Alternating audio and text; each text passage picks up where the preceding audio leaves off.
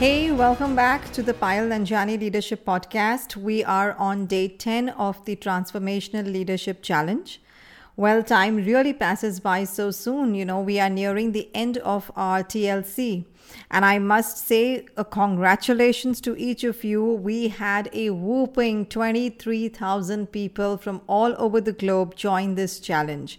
And I must admit, you all are so committed to your leadership, to your growth, and I feel so blessed to be with all of you in this journey. And in today's episode, I want to talk to you about a leadership element we all must face decision making. Now, you know, um, often I have been asked how successful people, uh, how successful leaders make great decisions. Now, whenever I'm asked this question, very often I remember this incident. You know, I'm sure uh, you might be recollecting it too. So, do you recollect the airline incidents of 2018 where a pilot safely landed a Southwest airline passenger plane and a jet engine had ripped apart mid-air? Uh, you know, the pilot had to make a callous decision on an emergency landing. And if you hear the audio from the cockpit, which became public, you will notice how calmly she spoke with air traffic control. She, in fact, even surprised herself with her level of calmness as a medic um, took her vitals after the plane landed and everyone was amazed at her ability to make such a tough decision with so much precision single handedly without being nervous.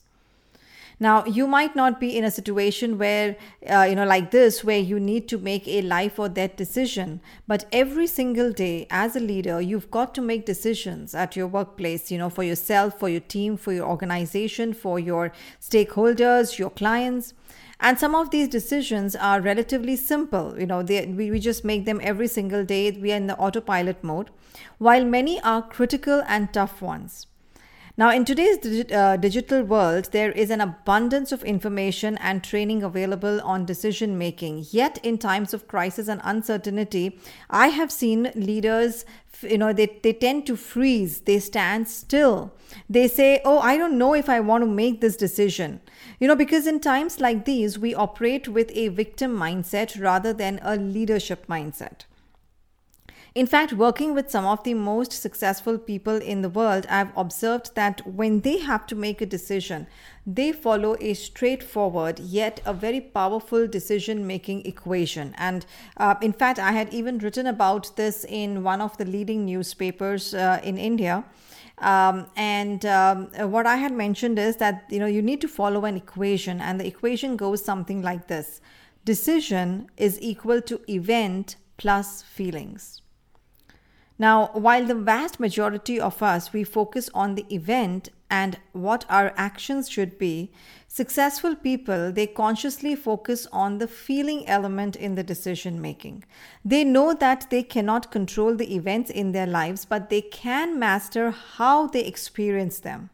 And that's what differentiates people's results. That's what gets some of these leaders to make one of the best decisions in any of the times. So, for example, the biggest reason people dread making tough decisions is that they are afraid that things won't work out as planned. And if you see, fear is an emotion.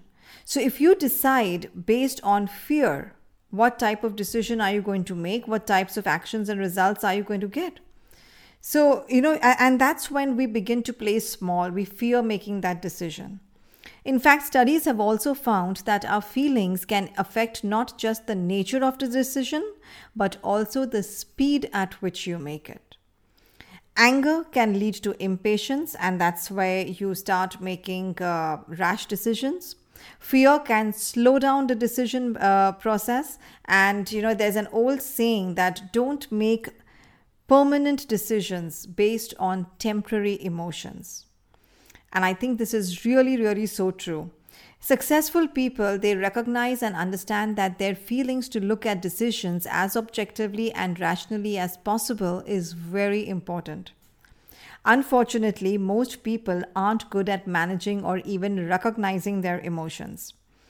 You know, decision making isn't so much about the skills and the knowledge, it's an inner element to be mastered. In fact, in all of my one on one coaching sessions, I have always helped. Um, always helped executives to master the art of being emotionally aware because if they can you know if, if, if, whatever techniques i teach them during that session if they can use that at their workplace and and you know it's just going to change the way they think and the approach that they have towards people and situations. And i cannot even emphasize how much how much dramatically it changes their results.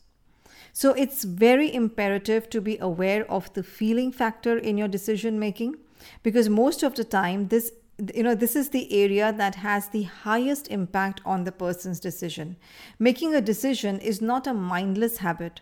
Every time it's a conscious effort to achieve higher rates of success. So so when you have faith in yourself and you possess the confidence and self belief to trust your instincts truly you are instilled with the ability to make the right decisions without second guessing your mind uh, you know most leaders they second guess their own decisions. They second guess their own ability to make that decision.